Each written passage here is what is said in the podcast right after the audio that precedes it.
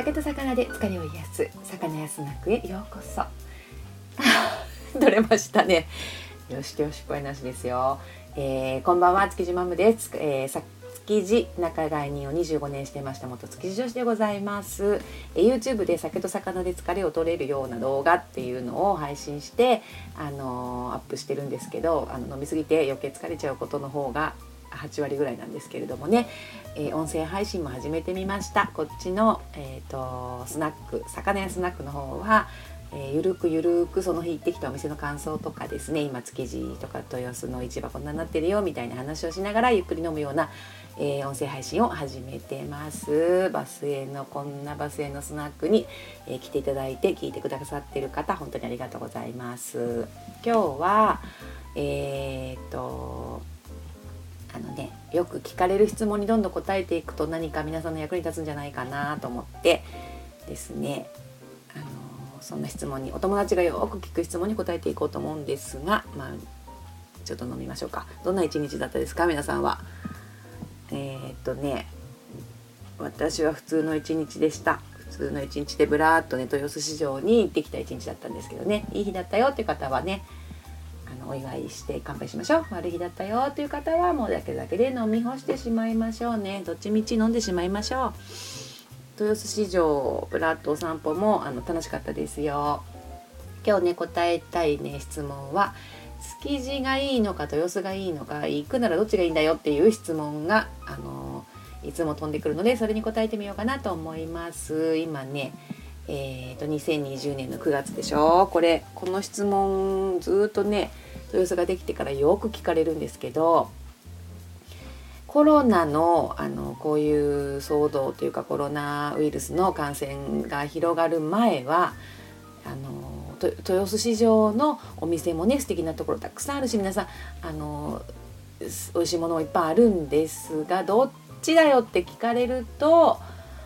言葉いつも濁してちゃんと言わないと、はっきり言えよって言われると、どっちかって言ったら、築地場外だよって答えてたんです。実はですね築地場外市場の方が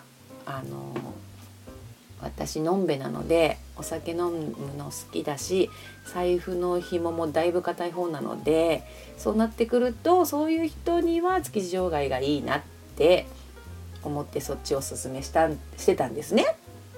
でその魅力的な築地場外市場というのは今も変わらないんですけれどもですね、昨日行って一昨日とちょっとここのところ続けて豊洲市場を歩いてまして、気づいて素敵なお店がなんかわんさか素敵なお店っていうか、お店自体変わってないんですけれども、やっぱりみんなコロナの影響でだいぶ変わってきたんですよね豊洲市場の中も。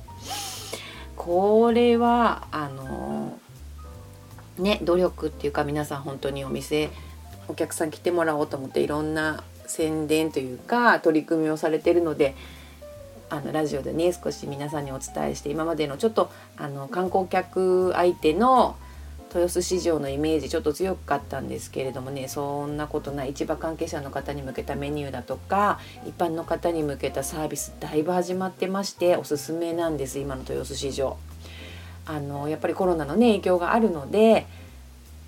皆さん行ってくださいっていう風になかなか言えないですけれども、近くにね行ったよとか、どっか近くでご飯食べるとこないかなってちょっと夜にはかなりおすすめのメニューが増えてきてますよ。築地場外か豊洲市場かって聞かれたら、本当に豊洲もいいんじゃないっていうぐらいのお店が増えてきてましてね、例えばですね、そうだな、6街区豊洲市場って5街区6街区7街区とかってね分かれてまして、3つの、街区というかセクションに分かれてるんですよね。一つ5街区っていうのが青果と八百屋さんですね、果物とか、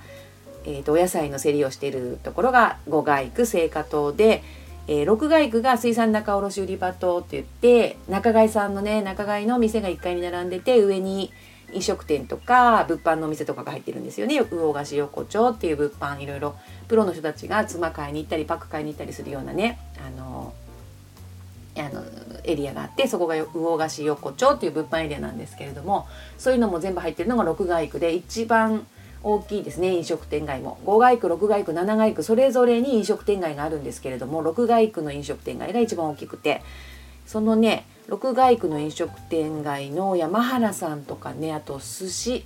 翔さんって読むのかな、火という字をこう3つ書く水晶の翔だから翔さんってお読みしていい、間違ってたらごめんなさい、とかすっごい魅力的なねメニュー出てて、私これ来週食べようと思ったんですけど、3食爆弾丼とか500円ですよ。500円ついてた。納豆にとろろに卵にの黄身がポンって乗って、脇に多分中落ちかな、マグロが乗っててね、ご飯大盛り無料って書いてありました。これ500円でいいんですかと思ったけど、500円の丼がいよいよ豊洲市場も登場してます。市場関係者限定のメニューなのかな、でもそういうふうに書いてなかったから、今度行ったら伺ってみますね。市場関係者の方へっていうメニュー限定のお店っていうのは割と書いてあるので、あ、これはじゃあ一般の人よりもじゃないんだなっていうのが分かりやすいんですけどね、翔さん書いてなかったのでね、伺ってみたいなと思います。あとはね、山原さんとかも魅力的なメニュー出てましたね。ランチタイム始まってまして3つあった、いくらサーモンいくら丼と、またそこのねセットなんですけど、ランチセットになってて、サラダとか、ポテトサラダ手作りのなんか何品かこう野菜の小鉢がついてて美味しいんです。またそれがまあ美味しいと思って食べてきたんですけど、YouTube もそれ作んなきゃですね、編集しなきゃと思ってるんですけどね、安くて美味しいもので、最近の豊洲市場を紹介するYouTube もね今編集中ですので、上がったらまたお知らせしますね。山春さんのそのランチも1200円なんです。で、サーモンいくら丼とマグロ中落ちじゃなくてマグロユッケ丼か、あとサーモンマグロ丼3種類あって、それがね11時から何時かな、3時までだったかなは1200円です。どれもだって他の海鮮丼とかみんな2500円とか2800円とか、安くたって握りで2000円はするんですよね、豊洲市場って、どんなに探しても。なのでこのね1200円はすっごい安いと思って、しかもですよ、モーニングまで始まってまして、全く同じものが朝5時から11時までに行くとなんと900円でした。これ私伺ったのが12時前、11時半ぐらいだったんで、ランチでいただいてきたんですが、もうね目ざとい誰かがやっぱりいっぱいいまして、山原さんは特にそのメニューに対して一般の方向け、市場関係者向けって書いてないので、豊洲のママさんたちかな、さすがやっぱり女性のその経済の力すごいですね、見抜く、これ安いっていうピピピンっていう反応するんでしょうね、センサーが。素晴らしいと思って、わ、さすがママたちだなと思って見てましたけど、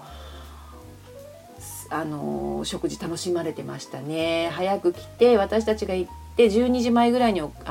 席立たれてたので、早く来て900円で同じの食べたんだ、すごいなと思って。皆さんだから早めがおすすめです。やっぱり市場だから早めに行く方多いと思いますけれども、山原さんのね900円のモーニングも素敵だなと、お得だなと思いました。あとはね、豊洲市場最近いいなってふらっと歩いてて思うのはどうかな。あとステーキ、山原さんやっぱり頑張ってますよね。すごいありがとうございますって思っちゃうステーキ丼があったりとか、あとこの六街区のお店ブラッともうちょっとよく見たらあったのかな、パッと気づいたのはこの2つぐらいだったんですが、七街区にね移動すると、七街区は水産売り場と競り場のあるところで、七街区も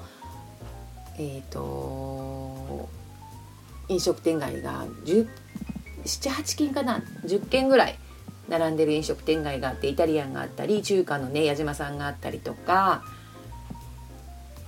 そうですね、もうすけさんってお団子かき氷食べたりね、甘味のお店があったりね、お団子屋さんがあったりとか、お寿司屋さんもあって、それがね七街区ので、そこももすけさんが500円でねお弁当売ったりしてましたね。中華のね矢島さんとか藤野さんとか、中華料理だと1000円しないメニューとかも食べれるんですけど、市場でねやっぱりね海鮮食べたいっていうお客さんがいるので、海鮮でお寿司で海鮮丼でっていう目線で話すと、やっぱり豊洲ってねちょっと値段ねお任せでも4000円ぐらいとか3000円とかね海鮮丼もしたのでね安くなりましたよ。いつもね行く人にとってのランチの話なので、たまにね行ってせっかく来たんだからおいしいもの食べて帰ろうよっていう方にはね、魅力的なお店っていうのはまだまだたくさん今でも並んでるんですけど、値段がやっぱりねちょっといくらか3000円っていうと私ケチなんでちょっと安いとこ探しちゃうんですよねでね、あとね江戸前城下町さんってねいうのが豊洲市場の隣に場外施設としてできてまして、2年しかやらないんですけど、なぜかというと2023年に新しい場外施設がねオープンするので、それが開くまでの暫定の施設なのでね、あと2年あともうちょっとで2年ぐらいかでなくなっちゃうんですけれどもね、そこもコラボとかそのお店同士のコラボの商品でいろいろ楽しいのも出てたりして、最近ほんと豊洲市場暑いです。ちょっと行ってランチ食べに行くなら築地か豊洲かって聞かれてたら、安いもの食べるんだったら築地だよと答えてたんですが、最近は豊洲市場も結構ねおすすめなので、両方って最近は答えちゃいますね。ちょっと一回行ってちょっと高かったなっていうイメージ持ってしまってる方も、もう一回最近行ってみてください。もし行かれる近くまで行くようなことがあったらね、おすすめになってきてますよ。そんな感じですかね。今日その質問に答えるとしたらそんな感じですね。